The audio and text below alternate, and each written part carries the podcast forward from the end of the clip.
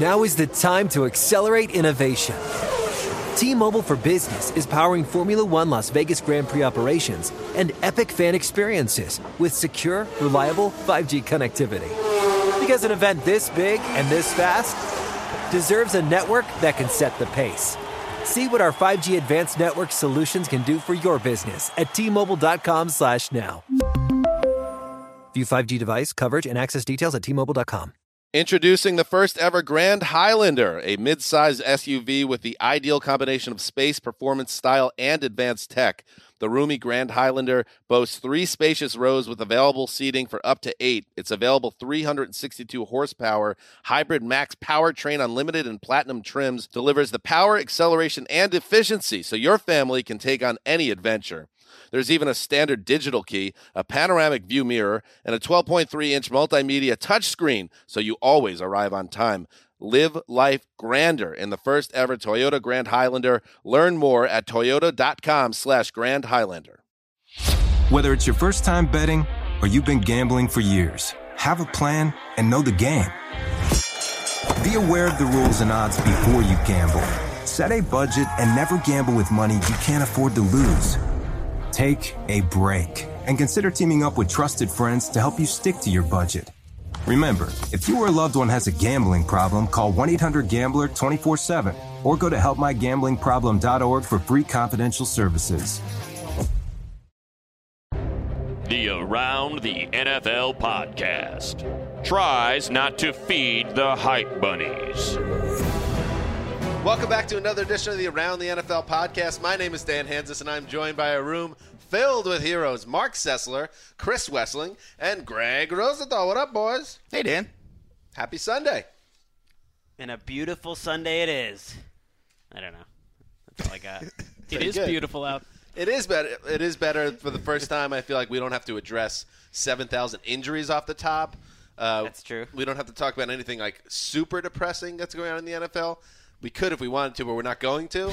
Instead, we're going to talk about all these games. Marc The- hasn't predicted the death or demise of some NFL legend yet in the show. Everything's great. There's a There's still time. yeah. There's The there's a s- show is 45 seconds old. I was gonna say there's a certain purity to the show right now, but that will fade over the over the ensuing minutes to come. You can uh, be certain of that. So, yeah. So this is uh, week three of the NFL season. We already went through the Thursday night game, which we'll all remember forever as the day that the Tampa Bay Bucks uh, ceased to be taken seriously. And they're actually, and we'll get to this maybe on Wednesday. We might have to convene the fork committee a little bit early. Ooh, for new listeners, stick a fork in him. One of our top running huge series. metrics monster. uh, people and the ratings just shoot through the roof. None of this can be verified, but uh, we do decide when a team has no longer has a tangible shot of making the playoffs. We stick a fork in that team. We struggled in our first year, which led to Gregg making a sizable donation to a charity that he never let us forget. And then last season, we actually nailed it. Every team that we forked, we didn't get burned. If I'm if I'm remembering. well, we were especially conservative last year. So yeah, that's a good point, Marc. So why don't, we're going to go for it this year, and you know, still play it smart, but maybe, just maybe, we'll have our first team forked, and the Bucks seem to be an option anyway. Let's, so, let's talk about the Yeah, Bucks some let's more. get- Another yeah. 40 minutes of Bucks talk. uh, all right, so Sunday, yes, let's get to Sunday. And TD behind the glass, how are you, buddy? I'm doing good. Great week for NFL podcast. Marc Sessler predicted that you know Blake Bortles will be playing in week three. Sort of got that right.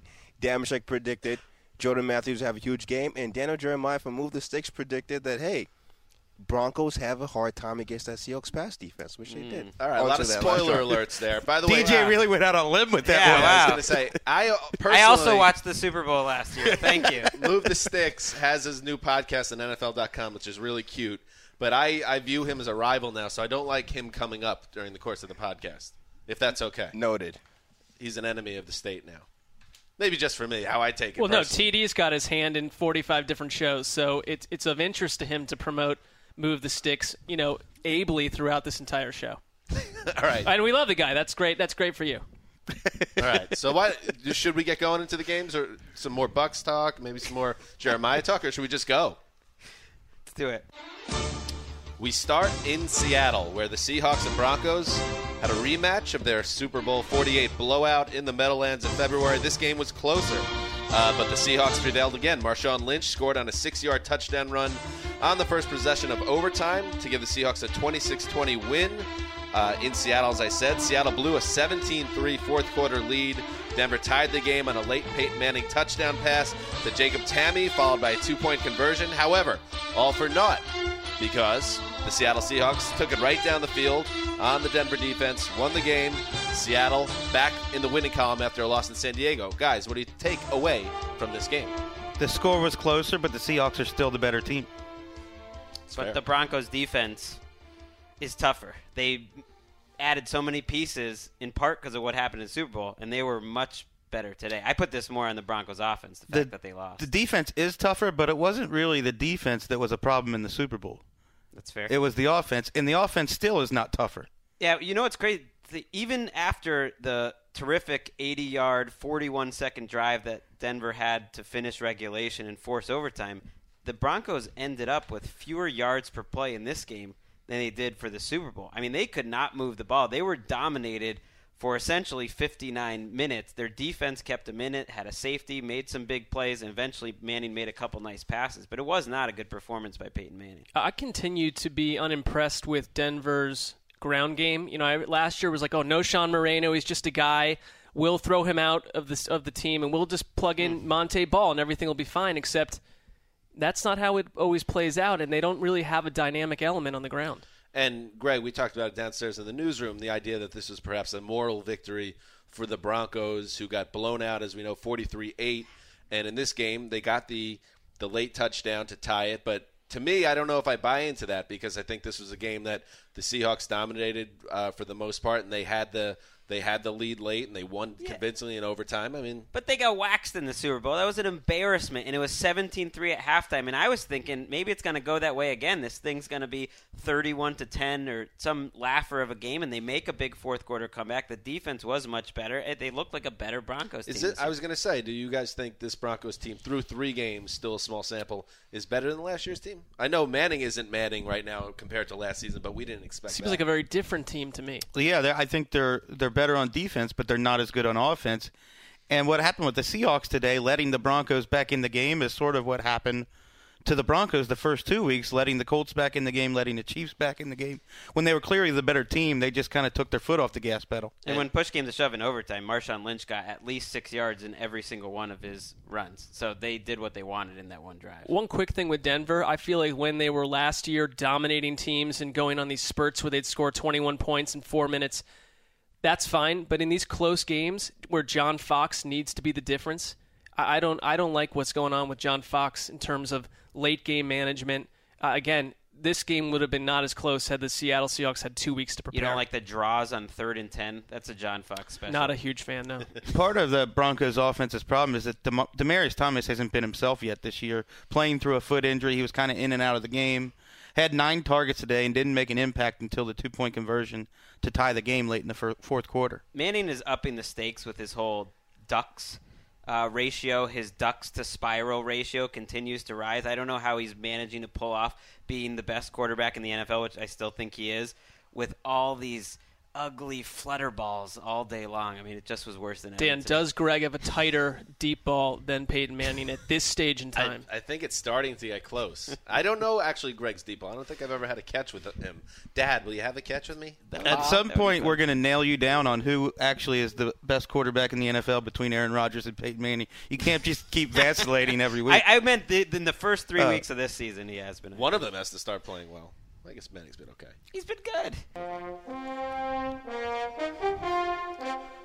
In a game that involved a brawl, an 80-yard touchdown from DeSean Jackson in his Philly homecoming, and stellar quarterback play by RG3's replacement, the Eagles outlasted the Redskins 37-34 in one of the most entertaining games of the season to date. Kirk Cousins and Nick Foles combined for 752 yards and six TDs in the game, but the Eagles came out ahead in this NFC East battle.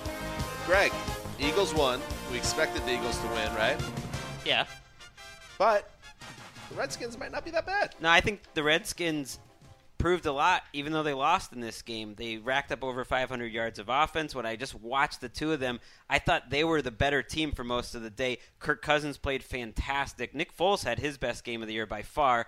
The difference was special teams. Again, a kickoff return for Philadelphia and a missed short field goal. That's 10 points. In a game like this, that was really the difference. But Washington, Chris Wesseling picked them to go to the playoffs. And I'm thinking that prediction. Did you pick them to go to the playoffs? I believe you did. I, don't think. I ended up backing off of Well, that. you liked them as your dark horse team. I'm, I'm beginning to think you might be onto something there. They look pretty good. and they're one and two. Right, but I, And thi- they I think lost- they'll, they'll come around. Lost a starting cornerback possibly for the season. Jason Hatcher had a hamstring injury. They've had a ton of injuries, and they had more today. You're referring to DeAngelo Hall, who tore his Achilles in the game. At least that's what he told reporters after the game. But yeah, this game had a little bit of everything. DeSean Jackson just trolling uh, Philly fans by doing the Fly. Eagles Fly, getting in a fight. Let's not bury Kirk Cousins. We got to talk about him. 30 for 48, 427 yards and three touchdowns. Uh, RG3, as we talked about yesterday, you know, I think there was a report out there that, that he might be back in about a two month time frame. But this is exactly the worst nightmare for RG3 is if Cousins comes in and plays great, he's not going to be benched, right? It's the nightmare for the coaching staff too. I think you know. Listen, if they if they win four games with Cousins, that isn't.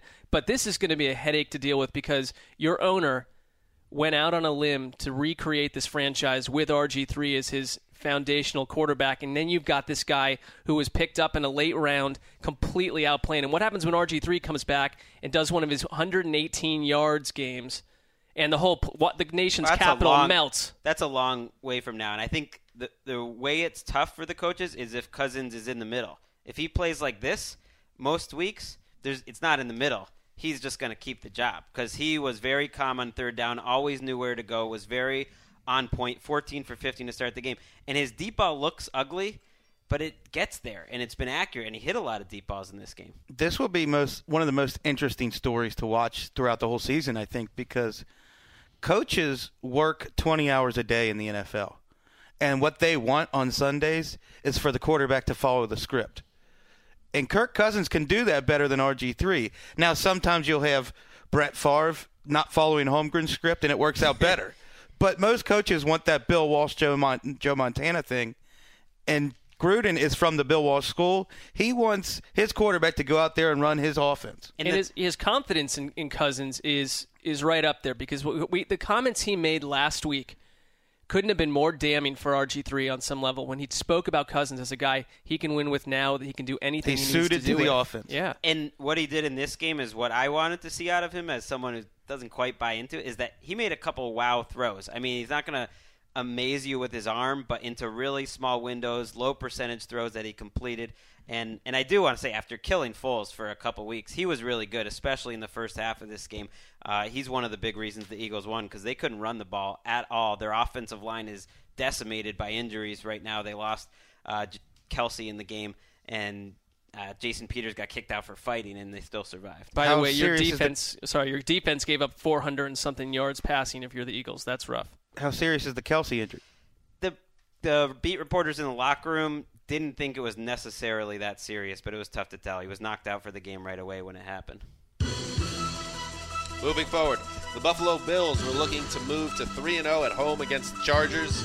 It did not happen. Philip Rivers threw for two touchdown passes to Eddie Royal, and the Chargers had a 22 10 win over the Bills on Sunday.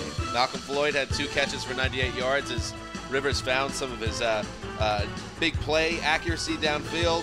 Danny Woodhead went out with an injury for the Chargers. That's something to watch. He could be out for the year with an ankle and leg injury. But on balance, another nice win for the San Diego Chargers and another troubling effort for EJ Manuel. Fellas. Well, I know you were watching this game, Dan, closely.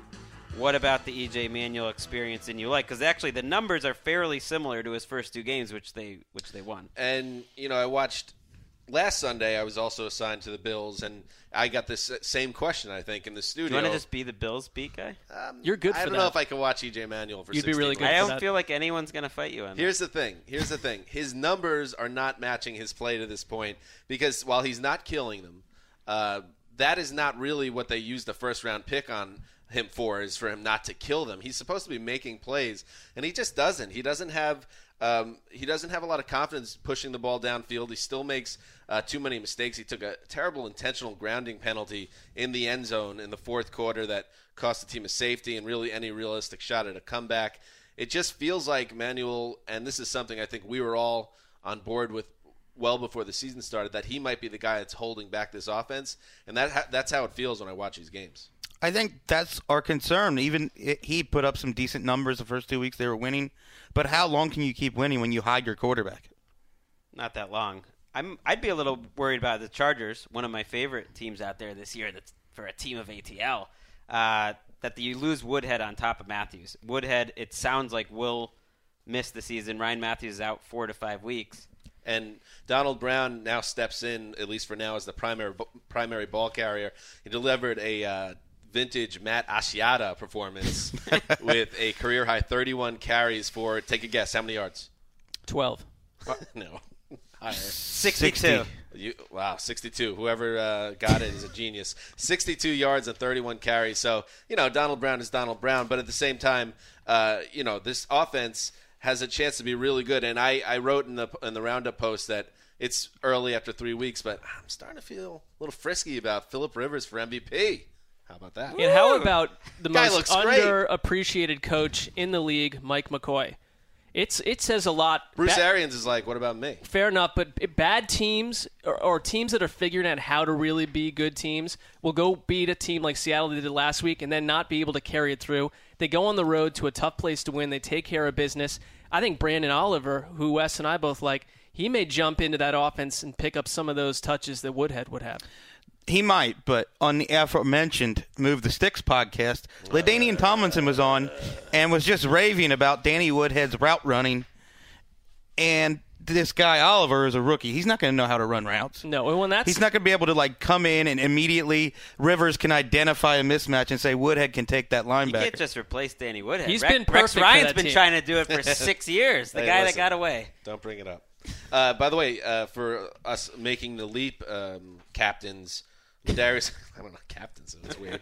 Uh, Ladarius Green showed up, four catches for 64 yards. The Chargers really need to uh, point made. find a way to get him in the mix more, and maybe we're on the right track. So anyway, the Bills are now two and one. The Chargers are two and one, uh, and Philip Rivers looks awesome. This is how we know things are going well for the Cincinnati Bengals. Andy Dalton caught a touchdown pass on Sunday, the first Bengals quarterback to ever do that, and the Cincinnati Bengals wiped out the Tennessee Titans 33-7 on Sunday. The Bengals are now 3 0, their best start in 8 years. Get excited. Chris Wesseling, the Bengals are 3 0. Why would that excite me? Because it's in you. It's deep within. It's buried within. What within. if the Bengals went 16 and 0? Would you become a fan again of them? Come on. I've told you before, it has nothing to do with the outcome on the field. Here's the thing, by the way, Wes. I know, and it's been uh, something you've said repeatedly since the season started. The regular season doesn't matter. You know, once January rolls around, we're going to see the true Bengals. But this team feels a little bit different. They can flip the script. I do think that the regular season doesn't matter as much for them. They have to win in the playoffs. Now they control that too. They could start winning. I mean, it would help also if they, they were playing a NFL team, right? Who are these Titans? Oh, Dan, this gosh. is a team that was when you were a youth. Yes. The Houston Oilers. Do you remember them? That rings a bell, yes. They Warren at one Moon, point was in the franchise, mid '90s, made a relocation to uh, Nashville and became the Tennessee Titans. See that? I don't remember that. They were in a Super Bowl. None of that rings a bell. Jeff bell. Fisher was their coach for many years. Oh, the Rams coach. How Yeah. did Jake Locker look in this one? We were we were up one week. We're down Gregg, the next. when Marc and I are doing a bit, you just you know, It was you don't- over with. You don't stomp on it. Comic over. genius is at play. I thought it had reached its end. No, you got it to was know just when to it wrap was, it up. It was about to crest. It was about to die of its own volition. All right, what was your uh, super fun, exciting question? It was it was for Marc. I want to know What what, is it? Locker looked like. Oh. Everyone heard it. He's a handsome guy. Jerk. Handsome guy. Handsome guy. He's all right. His play on the field. like it was uh, well, Lockers is an enigma to me because he he continues to make these plays with his feet where if he could if he could complement with some accurate passes. There was a play, a couple third downs where he dis, he couldn't connect with the receiver. One of them was that moment in the game where you found out either Tennessee is going to stick around in this thing or this thing is going to go south in a hurry. And everyone, it looked like Justin Hunter dropped the ball. Shocking. Well, no, but no, Oh. actually, what it is, this happens with Locker a lot. He's throwing behind his receivers on certain throws, making it a real tough catch for Hunter, who would have had it with a nice pass and it would have been a first down. Game continues on. Tennessee couldn't get anything going. Cincinnati is the best team in the AFC North. Oofa. I have no problem with that. There's no other team that stands out and can do what they do at this point in the season. They don't have a weak I, spot. that's a great. I mean, the Broncos they don't seem quite as dangerous as last year. Uh, the Patriots, who we're going to get to a little later, they barely beat the Raiders today, and they don't look great. At least offensively, they don't look great. This AFC is wide open. That was one of the big takeaways I had from today. Don't the Bengals seem like one of the most complete, Yes. well coached teams in the NFL? And that's what people said last year about their talent that they have as much talent as but but some a chip was missing. I think that the Hue Jackson effect on this offense is dynamic. They're a much more intriguing team, tougher to stop. But on defense too, where's the weak spot? Paul, I agree Paul with you. Guenther doing a great Doing a job on job. this defense. Uh, by the way, Marc, I, we talked about before the show maybe skipping this next game, so we will give you an opportunity to maybe excuse yourself, but you're also welcome, obviously, to stay and talk about this next game we're about to talk about. Let's let's see it through. Since you've had the courage to take on the Buffalo Bills beat writing job for the rest of the year, I'll sit in the room. I know. I gotta work some. I gotta work that out. Joe Flacco's 32-yard pass to Steve Smith with 128 to play set up a field goal, 32 yards by Justin Tucker. As the gun, as the gun was shot, they shot the gun, ending the game. The Baltimore Ravens a 23-21 win over the Cleveland Browns. I don't know what's happening. The Browns. There, there was guns involved. There were, listen, there were guns. we should have left. We should have led the show with that. There's gunplay in, in Cleveland. It's a sensitive time for the NFL, and I didn't want to lead with that. But anyway, so going, I'm not done. We could bring the music back. The Cleveland missed the field goal. Also had one blocked. This is a game they probably should have won. And now both Cleveland losses have come as time time expired. A 23-21 win for the Ravens. We're done with that. Um, Marc Sessler, as a, you you you said, oh, they could easily be 0 and 3, but I I'm looking at this team could have been 3 and 0 with a little bit of help. Instead, they're 1 and 2, kind of where everybody expected them to be. Well, they Your wouldn't. thoughts? They're not. A, they're not a potentially 0 and 3 team the same way they have been for the last 15 years.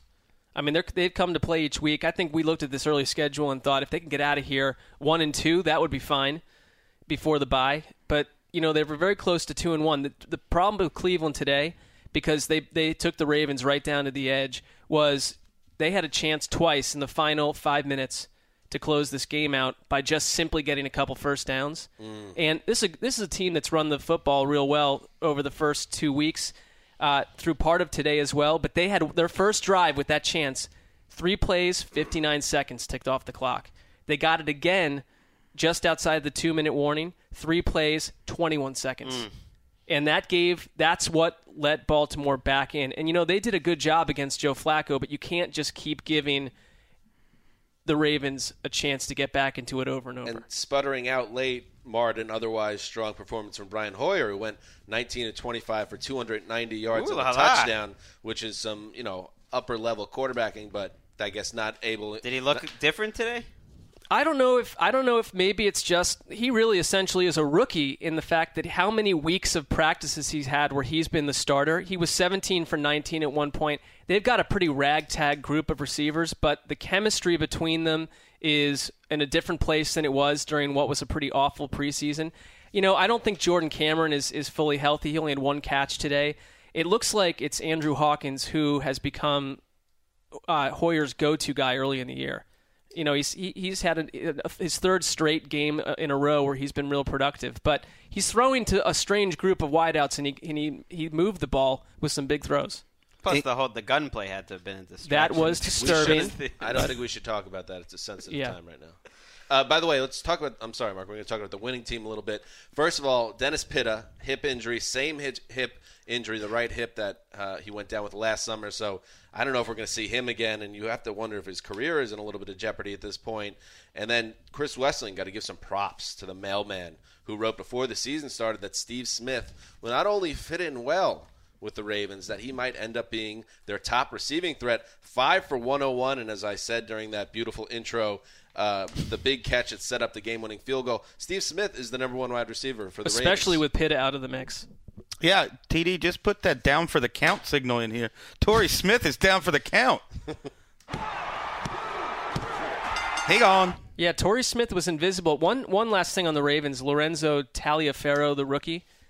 He, you know, he hasn't done much, but with with Rice and Bernard Pierce out of the mix, he That's looked- what I want to know. In your opinion, does he send Bernard Pierce to the bench? Well, he looked. He Did he looked play better well than enough? Pierce says. Yeah, and they, actually, here's the thing: they made a good point late in the game that when when Justin Forsett was in there, it was often a passing down.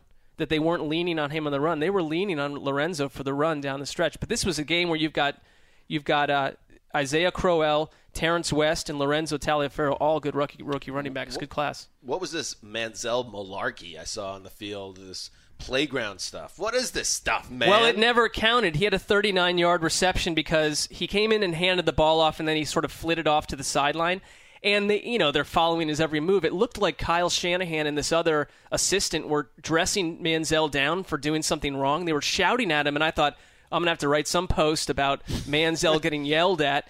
But instead, You saw Kyle- the gears turning right, in Gregg's and then mind. Shanahan's just goes, he goes, go, go, go, pointing with his finger down the field, and Manziel takes off, catches the thing, and runs, but uh, an illegal shift or illegal formation penalty Was wiped on it out. No, no, it was on Oh. Terrance West. Way to go, Hmm. Browns. You are a factory of sadness. You know what? You have issues. Only glass separates me from dealing with you one on one, TD. Wow. I like how with each drop of Factory of Sadness, Marc gets a little more closer to the edge. And and TD just laughs. It's not accurate.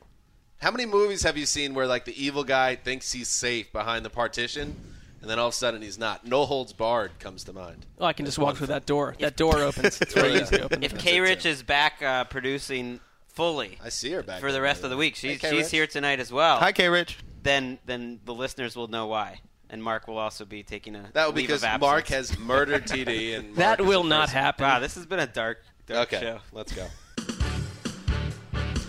So the Green Bay Packers and Detroit Lions met in Detroit on Sunday. I guess a lot of people thought, at least I thought, it would be a big shootout between two top offenses. Did not work out that way. Don Carey returned a fumble 40 yards for a touchdown, and Aaron Rodgers was not able to get anything going against the Lions front. A 19-7 win for the Lions. Uh, Rad- Aaron Rodgers, who we all were pretty big on, threw for only 162 yards, and Eddie Lacy's struggles continue. The Packers don't look right. One and two. What's wrong with the Packers, guys? Good question. Super Bowl picks from a lot of us, at least Gregg and I, and they can't. They're not explosive on, on offense. They barely beat the Jets. They're lucky they're not 0 3. What's going on with Eddie Lacy? Well, let's give old Kevin Patra a call and find out. All right, he's younger than all of us, but okay, we can call. Kevin Patra, are you there, buddy? I am, fellas. What's going on? All right, so we were just well. We're, what's going on? Everything's great on our end. How's everything with you? Fantastic. Great day. Phenomenal day. You sound you don't sound too far away, so I don't think you're in a pub uh, restroom. So it sounds like you am might be in a good place. Okay, good.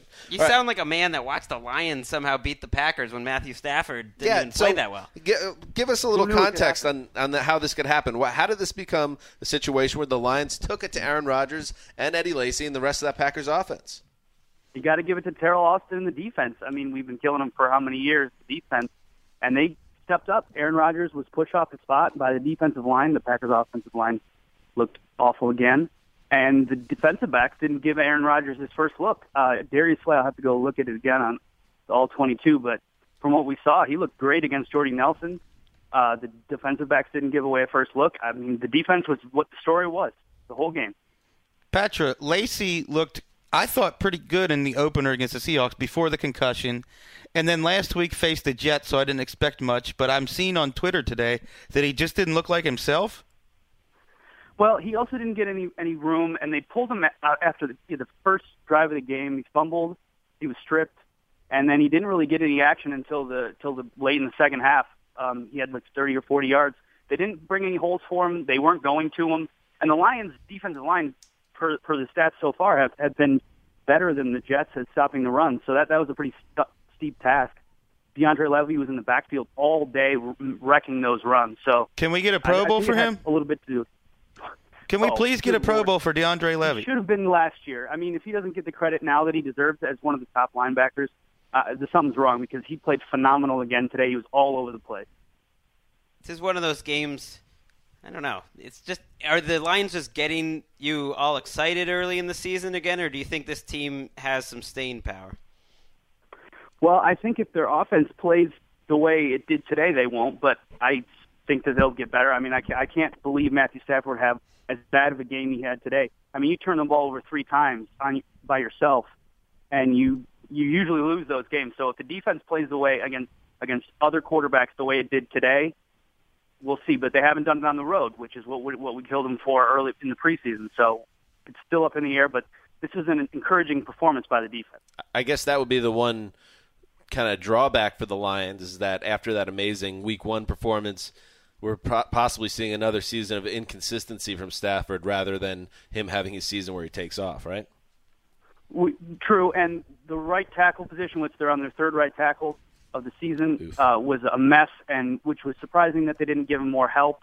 Julius Peppers w- looked phenomenal today. I think That's two weeks in a row for pro- him. Yeah, he looked great. The the Packers defensive line looked great until the fourth quarter when they were just on the field so much that the Lions run game just finally got to him and Reggie Bush finally bounced one out. Packers offense has basically had one good half this year. One yeah, good- all these weapons they're supposed to have. Boykin's already basically been benched, right, for Davante Adams. Uh, Richard Rodgers hasn't done anything at tight end. I, I I think beyond Jordy Nelson, they really haven't played well. Right. Randall Cobb didn't look like he could separate today for some weird reason against fourth stringers and guys they just picked off the street, which was weird to me. Um, so that it was a big surprise, and I think once the Packers weren't able to go no huddle, and that really would have been a, a weapon against the Lions defense. We would have thought coming into the game. All right. So the other game you watched, Oakland and New England, um, a 16-9 win for the Patriots, uh, in which Tom Brady threw a touchdown pass, uh, but they needed to make a goal line stand at the end. Vince Wilfork, of all people, uh, with the interception to clinch the win for the Patriots. But uh, just by on paper, this does not look like a game that you would uh, mark off as an impressive win in Foxborough for the Pats. Oh, far, far, far from it. I mean, I think, I, I think from the the Raiders were probably happy with themselves in a moral victory sense after that they stayed close with a, a Patriots team that couldn't move the ball on offense. It was dink and dunk all day. They didn't get their first uh, uh, play over 18 yards until the two minutes left in the third quarter. Brady was harassed all game by the Raiders front. The offensive line troubles continue. They couldn't really get the running game going. It just didn't look good from the Patriots' perspective at all. Patriots, Gregg, winning ugly now. Is that is that how it's going to be? It's been a different sort of Patriots team, and they've been consistent each week. They haven't had explosive plays. They had 9.8 yards per catch today, which has become typical. Uh, they're winning with defense and special teams and trying to move the ball. It's a little old school Patriots. It's not a great great sign, but they're never a very good September team. So I, I hesitate to put too much stock into it. And and I'd be curious what you thought about this, Patrick. I read this after the game. Uh, Darrelle Revis struggled against Derek Carr. Here are the numbers. Carr completed five of six passes for 63 yards against Revis, who was also called for a pass interference penalty. Uh, so, did you see anything out there? Is Revis not Revis right now? Well, yeah, he, he got beat by James Jones several times. Derek Carr was clearly not afraid to target him. Uh, He started following James Jones around near, in the second half. Of the game. James end of the Jones had completions of 12, 13, and 18 yards in man coverage. Yep, and, and, and it just seemed like he was boxing him out, and Revis just wasn't in good position to make plays on the ball.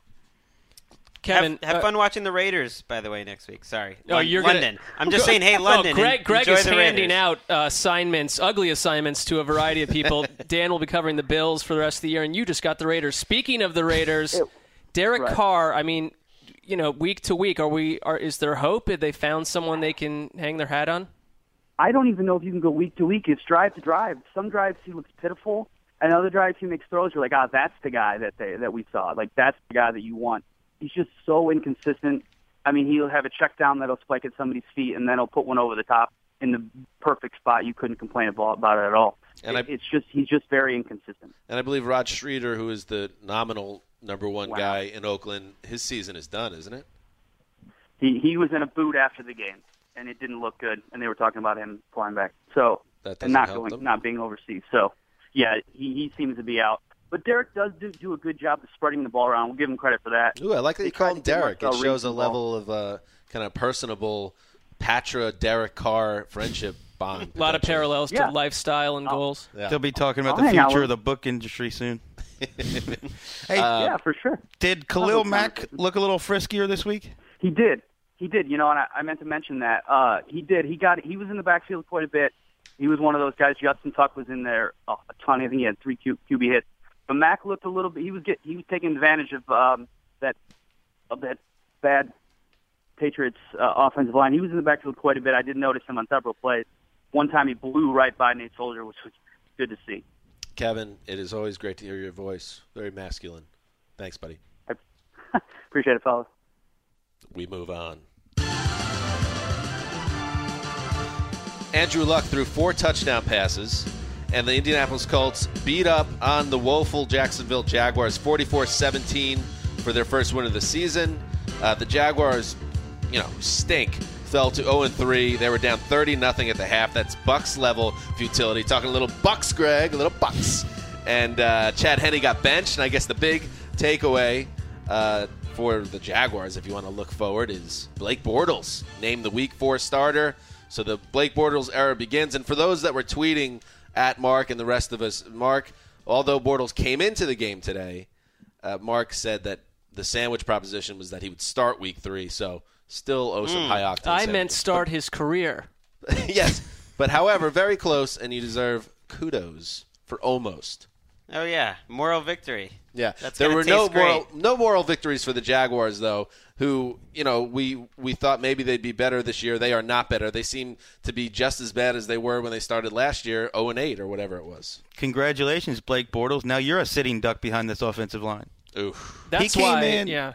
He came in. They had a punt, a field goal. He throws an interception, and there's a play in the end zone where Bjorn Werner gets around. Uh, I think their tackle was Sam Young, a Bills reject. Gets around him, strips the ball right out of Bortles' hands, knocks it away, gets nullified by an illegal contact penalty. But they were in his grill the whole game. He allowed fewer sacks than Henne did because he plays a lot differently. He gets rid of the ball faster, takes more chances. But I, th- it was a comedy of errors, really, until the, the Colts were down. The Colts were up thirty-seven to three, and just really stopped trying at that point. Still, when the Colts are getting four sacks, a team with no pass rush, four sacks and seven quarterback hits, I thought maybe that's why you hit the brakes on putting your rookie quarterback in there until maybe maybe next season because this doesn't look like a very correctable problem for this line. You know, the other thing is they go out and they get this so-called bell cow workhorse running back, and we're going to continue to get these lines like we did today from Toby Gerhart, which is nine rushes for 32 yards. I think like maybe this time next year or next summer, we should all try to think. Sometimes we get wrapped up with a player, and I think Toby Gerhart's a perfect example of someone who might be entering a better situation, and we see some good things on tape. But Toby Gerhart, his name is Toby. First of all, he was never a big time back with the Vikings, and now he got this big opportunity. But is it the line or is it Toby it's Gerhart? definitely the line. I don't think there was any problem with saying Toby Gerhart will be good. We don't know how good the line will be in the offseason. I, I don't have any problem backing Toby Gerhart. I, I, he's not the problem there. Underrated storyline here is Chris Wesseling's ever-changing pronunciation of Bjorn Werner.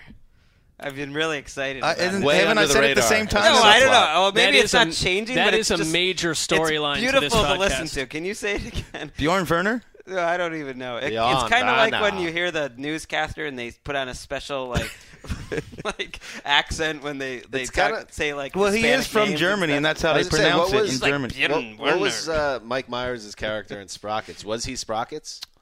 Uh, I'm not sure his that. I'm not sure that individual Sorry, was I- given a It birth was name. Dieter. I took us way off the Very track. good. I know that was the monkey, wasn't it? Oh, this I is don't the know. time on Sprockets when we Go- don't. go ahead, Attempting to get back on track here to some degree. Jairus Byrd. Jairus Byrd. Yeah, can we talk about what the major storyline in this game was? Who? Andrew, Andrew Luck? Luck had one of the best games in NFL Well, history. tell us. only so many guys have done this. The the only other Colts player to do it was Johnny Unitas. Seventy five percent completions, three hundred fifty yards, four touchdowns. Peyton Manning never did that He's all right. with no interceptions. And he should have had five touchdowns, but Coby Fleener dropped a perfectly thrown pass Hmm. right in his hands. This game could have been 50 or 55 to nothing at one point. Does it help when Trent Richardson is running for 4.1 yards per carry? There was a rumor that I heard in the newsroom, obvious hoax, that he had a 27 yard run today. and that's why he got the 4.1. Oh, I see. Because of that 20. He didn't he didn't look that great. Uh, Bradshaw always looks better and looked much better today. And Bradshaw's the guy they turn to in the red zone, definitely. Were they smart with his touches, Bradshaw? 'Cause they got to be careful there. Yeah, and I think that's a, that's the only reason why Trent. Well, not the only reason they invested a first round draft pick in him, but I think if if Ahmad Bradshaw had a body that wasn't continually breaking down, he would be touching the ball a lot more than he is. And Marc, I know that you said downstairs that you believed in Gus Bradley and David Caldwell. Uh, if they go two and fourteen or something, eh, they're going to be in trouble. I don't know if they're going to be able to see this through if they have a nightmare season. And that's certainly how it started. I think they inherited, and and it comes, you know, how patient is the owner? He seems patient to me. They inherited one of the worst rosters we've seen in a really long time, and the rebuild to get out of that is harder than I don't assumed. think I don't think they could lose their jobs no matter what happens No. this year. I agree. I think they're safe. Moving forward, the New Orleans Saints, New Orleans Saints, are off the schneid. Drew Brees passed for 293 yards and two touchdowns, and the Saints took care of business with a 20 to nine win over the Adrian Peterson-less Minnesota Vikings. Uh, all- another quarterback uh, situation here. Matt Cassel suffered a toe injury, multiple fractures, I believe I read, uh, replaced by rookie Teddy Bridgewater, who had some success or a little bit of success in this game. Are we ready for the Teddy Bridgewater era? It's Teddy time, whether we're ready for it or not. He came in and gave them a little bit of a spark, uh, made a few plays with his legs, got a few screen passes that went for 30 or 40 yards, and then they kind of settled into a, a fog over the rest of the game and didn't do much. But this was kind of a, an odd game. The Saints jumped out to a big lead, 13 to nothing. Didn't do anything for the second and third quarters. It seemed like Zimmer made some really good adjustments and was starting to put pressure on Brees. The Saints missed Mark Ingram in the running game. They couldn't get anything going for a couple of quarters there, and then they just took over again in the fourth quarter. Any concern that the Saints could only score 20 points at home? A little surprised there. Yeah, the they seemed a little disjointed, and I'm not sure what's going on with Marques Colston. He had a fumble in the opening game that basically cost them the game. Last week he was held without a catch, and this week he was held without a catch until he had an 18-yard touchdown late in the game. He's not giving them much on offense. seems like their attack centers, and this is what it looked like last week. Cooks and Graham are going to trade off big, big days. I mean, it's but if you don't have Colston, that removes. And where's Stills? He how's he looking? They've been using him on shorter routes, which is odd because Huh. last year he was the deep threat, Yeah. and we know he has that kind of speed. He can make plays down the field, but they're they didn't really go down the field much. I think Jeremy Hill, the third string tight end, had the longest play, 34 yards. Why is sorry? Why is Cordarrelle Patterson running the ball once? Are are they? Is that not not happening for this team anymore? I cannot tell you why he only ran it once, but I need an answer from you. I Make didn't call up the quick, plays. quick, quick, quick. That you have to check with Norval. this was your game, right? Yeah. And you still don't have an answer. I don't know why he only Hours ran it. right. later. Little eyebrow raising. Uh, Hours after the game, no I- answer. you know, Bridgewater comes in. Cassel. It sounds like he's going to be out for a while with the broken bones in his foot. I still don't give up on this team being a little feisty, and this performance kind of speaks to that. That they were in a one-score game in New Orleans in a tough spot. I, I still think the Vikings are going to be a tough out despite a couple of tough weeks for them. You know what would I don't. You know what would help? Good defense. You know what else would help? The best running back in the world being back on the team. That would help a lot. Asiata's 12 for 35. That's such an Asiata. That's box yeah, that's as Asiata as you get. Classic Asiata. Moving forward. Ooh, jaunty. Moving forward, the New York Giants are in the win column. Rashad Jennings blows up for a career high 176 yards and a touch. Eli Manning looks like he played good for the second straight week through two touchdown passes. And the New York Giants took care of the Houston Texans 30 to 17 at the Meadowlands. The Texans were without Arian Foster in this game, uh, and the offense did not look good. Victor Cruz salsa with his first touch touchdown in Gross. almost a year. What is the plural of salsa? Salside? Salsai? Salsas. The plural? Yeah, salsas. He salsas. deplorable. This whole conversation. yeah. I don't know. What is uh, uh, who watched this game? Who was watching? Yeah, come on, I got it. It's All right, on, so go- it let's wa- roll. I was on fire. So was Victor Cruz, moving his feet very quickly. He has no He's long south side. He has no long speed anymore. He had a 61-yard catch that could have been a touchdown. I guess Why he never- not? He's like 27 I guess years old. okay, he- I guess he that? never really had his long speed. He's not a guy that was going to win a big As 40 a Jets fan, I could say that he, He- does have. Didn't some he long have a record for the most plays of 70 yards or more in the first? Hey, I'm just telling you what I saw. career? He got caught from behind pretty easily, Hmm. but he's one of those guys. Mike Mayock would say he's quicker than fast, and he his footwork was working well on a, I think it was a 26 yard touchdown catch. I just looked at it like the Giants' offensive stars, or whatever you want to call them: Eli Manning, Cruz, Rashad Jennings, took this game over. When the Texans made a little run in the second half, Jen- Jennings took it over. The running game was terrific. And It could have been a lot worse than the score. They dominated. The offense played well today. and Eli Manning. I find it interesting that Bruce Arians said last week before the Week Two game that it could take a veteran quarterback half a season to pick up the offense. And after a terrible Week One, it seems like Eli's on the right track now. Is that fair? I think he's played three games, one terrible game and two decent games. He played pretty well today. It could, like I said, it could have been worse. Larry Donnell dropped uh, or fumbled a pass that was in the red zone. Uh, there was another drop on third down. Eli played a very controlled game. They would have had 50 points if it wasn't for J.J. Watt. The only drives that were stopped were drive stopped single-handedly by Watt. 176 yards to Rashad Jennings, so this defense has nothing behind J.J. Watt. That's what it looked like. Pretty today. disappointing And- showing by the Texans. And I heard the real Ryan Fitzpatrick showed up. Right. At halftime, he had two interceptions, three completions, and 23 yards. So that was the reason it could have been a lot worse. The Giants, it was how you dial it up. Hankins, Pierre Paul, they were in the backfield quite a bit. Prince Amukamara and Rodgers Cromartie had a really nice game. I mean, if you had just looked at this game alone, you would have thought the Giants are a 3 and 0 type of team and the Texans are an 0 and 3 type of team. It was a it was an all-around great performance by New York. Is Nuke Hopkins making the leap?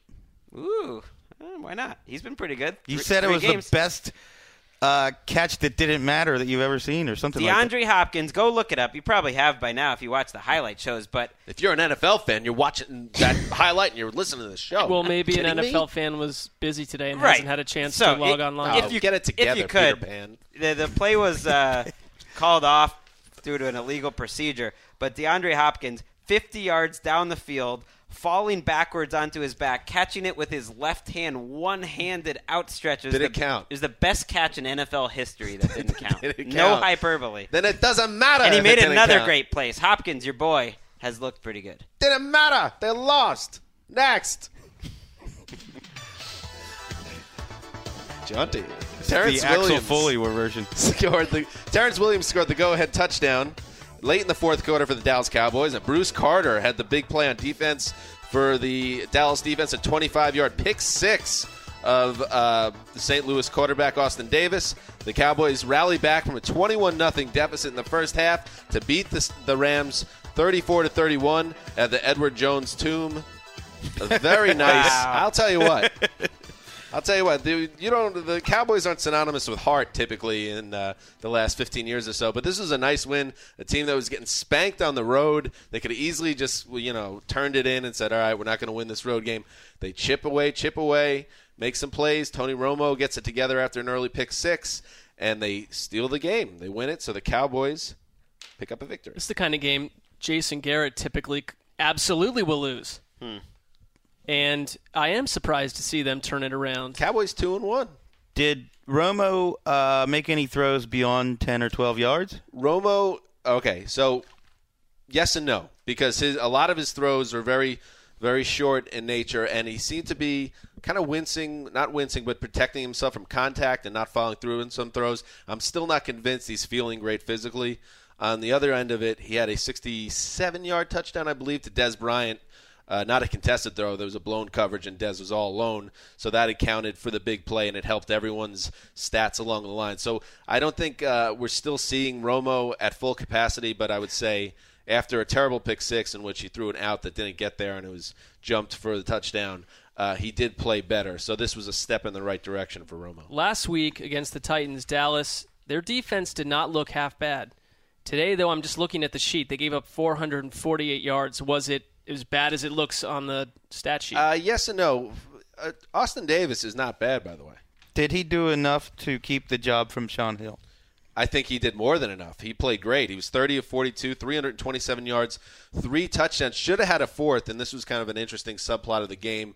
Jared Cook uh, drops a wide open pass in the end zone that would have put uh, the Rams up by uh, I'm not sure what the score, but they had to settle for three. And then on the sideline, Cook, who was upset about it, he got up and he's walking and he kind of pushes Austin Davis out of the way when Davis went to console him, led to a little brouhaha amongst other teammates.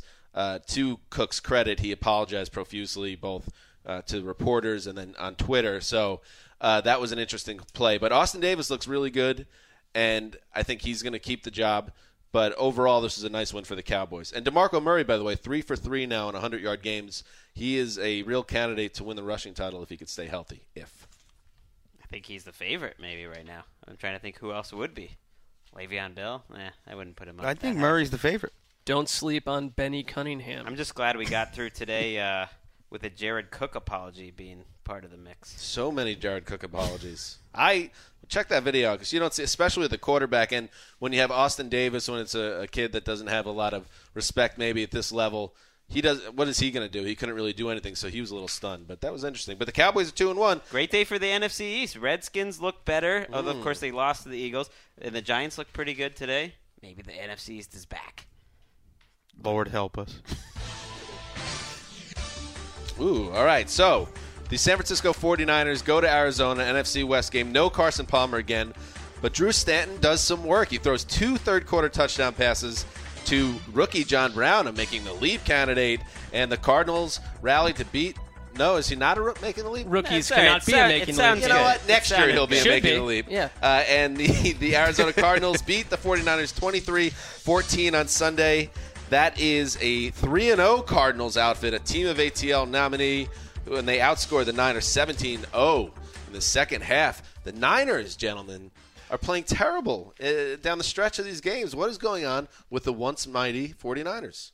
Yeah, the 49ers certainly look like a Jekyll and Hyde operation on offense because very strong in the first half, and that's what happened today, and have not scored a touchdown in the fourth quarter and been outscored something like 52 to 3 in the second half over three games. You know, today, the big note for me with Colin Kaepernick and that entire offense is they got away from what they are under Jim Harbaugh. Like they were second half running a ton of five wide receiver sets. Kaepernick had 13 rushes. That's more than the rest of the team combined. Mm. They kind of Frank Gore finished with six rushes for 10 yards. By the way, So they they just decided that they couldn't run.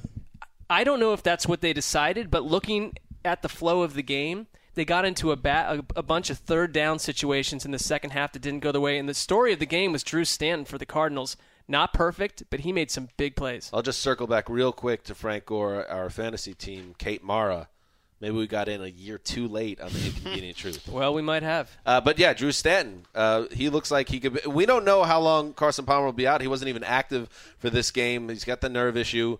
Is he, in your opinion, Marc, a guy that can carry this offense for however long he has to? What I saw today was that Bruce Arians trusts him.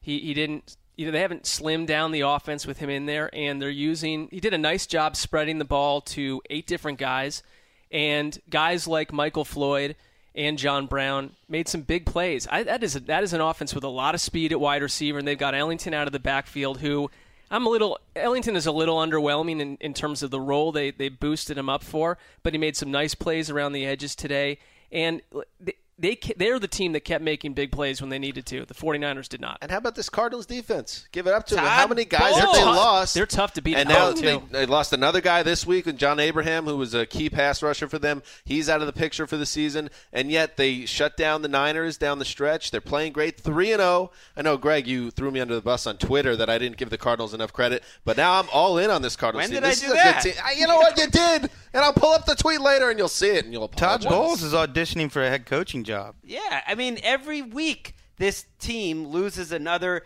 defensive pillar that they were going to base their whole season around, and you just expect it to keep falling apart. And then when they show up on Sunday, they're just a little gang that could, Chris. And that's a team that you should be pulling for, for the team of ATL. A team that you can injure them, mm. oh, it doesn't matter. A team that's been underground for so long, it doesn't matter. Three and zero. The Arizona. What more do they need to do? Team of ATL, Wes. By the way, there's no question that Bruce Arians trusts Drew Stanton. Last week, 30 seconds left in the first half, the Cardinals get the ball deep in their own Right. territory. And Arians is dialing up go routes and having Stanton take shot plays down the field, and they're making some of these plays. They were going for it on fourth down at midfield today. He's been the coach of the the year through three games. And I love what- me some for Bruce whatever Arians. that's worth. He's your cool uncle. And guess what? It got a little heated downstairs in the newsroom. Some team of ATL talk, uh, but they little are heated. they are gaining. It got very heated. They are gaining heat. Uh, that's one of your nominees, Gregg. What what more or do your they need? nominee? What more do they need to do? And yeah, Bruce Arians, great coach. We can get behind, just like they we got a bye week Riverboat coming Ron. up, so they're going to be staying undefeated. Look. I don't want to pick a team and then see them go on a four-game losing streak because they're just not good enough. Do you think that's what's going to happen? This time? I I'm not convinced yet that they can avoid that. I don't. you They con- don't look like a team that's going to drop four straight games to me from what we've seen so far. I've got two words for you: Chandler Catanzaro. Catanzaro. The kicker. That's the key to the Cardinals. That's why they're in trouble as our team. Then. Jump on board. A rookie Gregg- kicker is the key Gregg, to our potentially not a, a wild selling Yeah. point there. You Gregg, want to try that again? sell. This is a very special honor. referring to being the team of ATL. it is a very special honor. Anyway, moving forward. That soundbite definitely led to probably two or three car crashes. The Miami Dolphins and Ryan Tannehill headed for divorce? That's how I'll open this. Alex Smith threw three touchdown passes, and the Chiefs went to Miami and beat up on the Dolphins with a 34 15 win. Smith easily outplayed Tannehill, who finished, gentlemen, in the Gabbert zone, and he, as well as the entire offense, heard boos from the home crowd. Uh, Knile Davis filled in for Jamaal Charles, ran for 132 yards and a touchdown. And I'm telling you, gentlemen, there is an issue in Miami with this offense. Tannehill is not progressing, and he came out and said on Wednesday, this past Wednesday, that he needed to be better. So it's not a great sign when he comes out and plays just as bad as he's been all season. He just he struggles to move this team on offense. Was it third downs again? Third down was a problem. I mean, he, he has issues with accuracy, as we know, and also some vision issues. There was a third down play in the third quarter, a key play near midfield, third and short.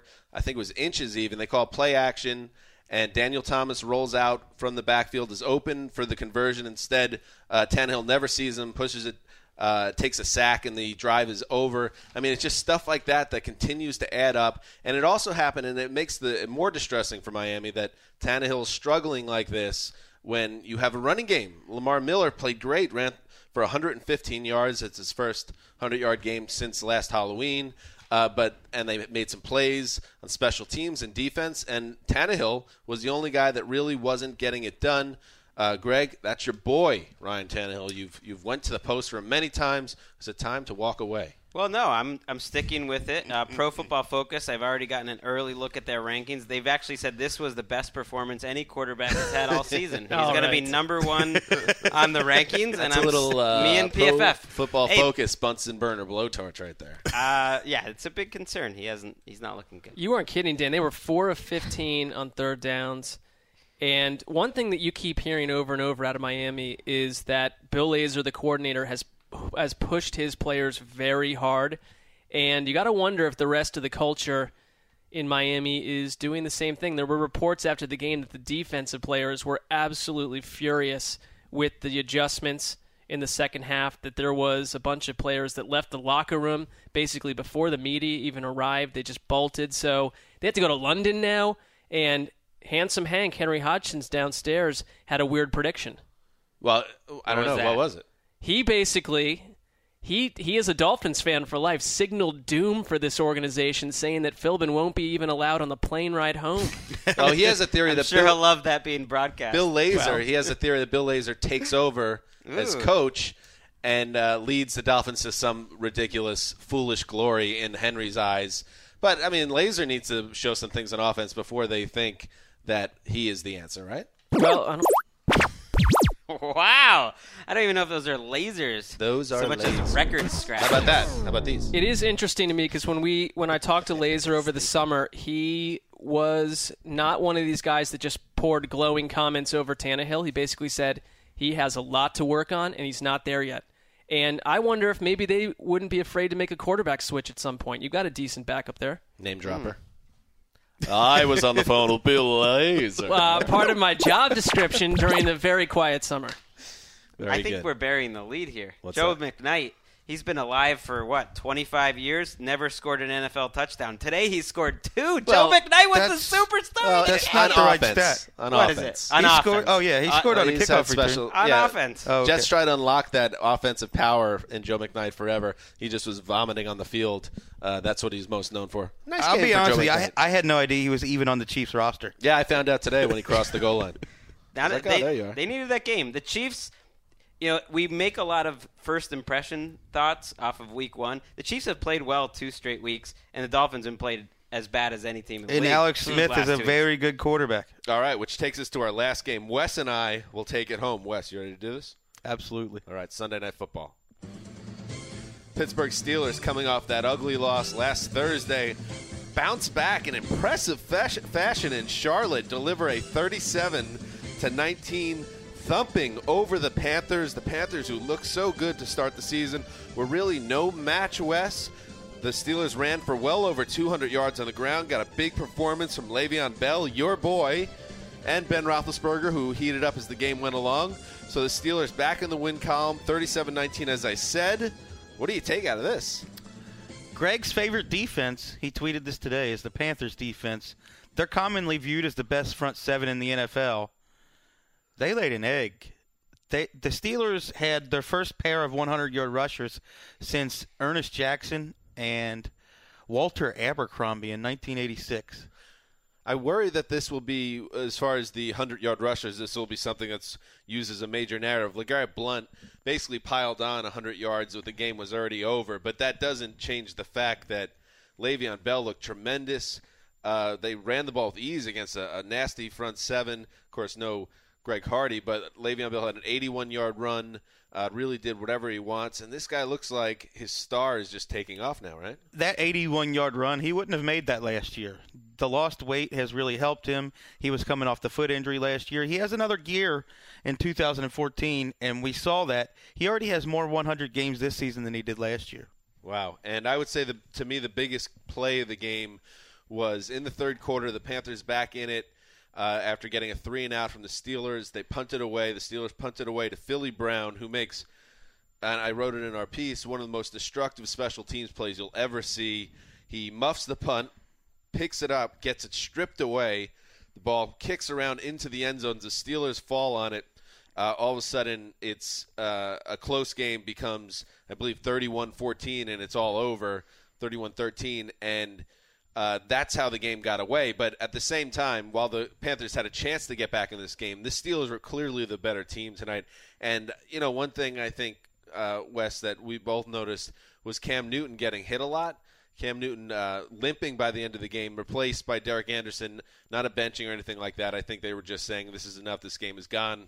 Cam's taken enough heat. But coming off the ankle surgery, not moving maybe the wa- the way he has in the past, he can't be taking this many shots. Yeah, I think you've got several issues with the Panthers right now. Their offensive line, we were concerned about them entering the season. It's still a concern. They haven't opened up holes in the running game. Jonathan Stewart got injured tonight with a knee contusion, and with his injury, hin- yeah, his injury history, D- DeAngelo Williams wasn't even suited up. They have major problems in the backfield, offensive line, and the front seven. It's supposed to be the heart of the team. Didn't get it done tonight. One bright spot was Kelvin Benjamin, who it seems like we have a different rookie every week who shines at wide receiver. It was Brandin Cooks the first week, Sammy Watkins last week, and looks like Kelvin Benjamin this week. He looked great tonight. And then the one uh, maybe downside for the Steelers is in the injury category. Ike Taylor suffered what looked like a pretty bad arm injury. They showed him on the NBC showed him on the sidelines in the fourth quarter. He had the arm in the sling and a hard cast, so that could very easily be a break, and that could be an IR trip for the veteran cornerback. Also, uh, your boy Wes Ryan Shazier. Uh, he he left the game. I believe he was carted to the locker room. I'm not sure how serious that injury is, but he's a guy. Is he a Jenga piece on that defense, Wes? I don't think we can say that he's a Jenga piece yet, but he definitely adds a speed dynamic that they haven't had in the past. He's going to make some plays that other players won't make, that can't make, but he's also going to be out of position once in a while. But definitely a guy. We hope he does. He's not out for a while because we counted on him improving throughout the season. Anything else, Wes? I think we covered it all. Good. And it's just you and I in the room. Anything personal you want to talk about? Just you and I, bros, bro to bro, talking about bro stuff. it was an interesting weekend all around, but I've had many interesting weekends lately. Things are kind of looking up for me in LA. Ooh, I like the sound of Fun is being had. I'm basically taking Tybee Island into LA right now. And that is the greatest combination possible. So, super. That's a super development. So, that is it for Sunday's edition of the Around the NFL podcast. We will be back, Wes, on uh, Wednesday where we're going to do some team of ATL talk. I'm sure you're happy about the Steelers here keeping in the mix, and we cannot dismiss them anymore after this performance and all the other NFL talk. Uh, Dan Hanzus signing off for the mailmen. And although they're not here, the Sizzler and the boss, TD behind the glass, and the beautiful K Rich even further behind the glass. Until Wednesday.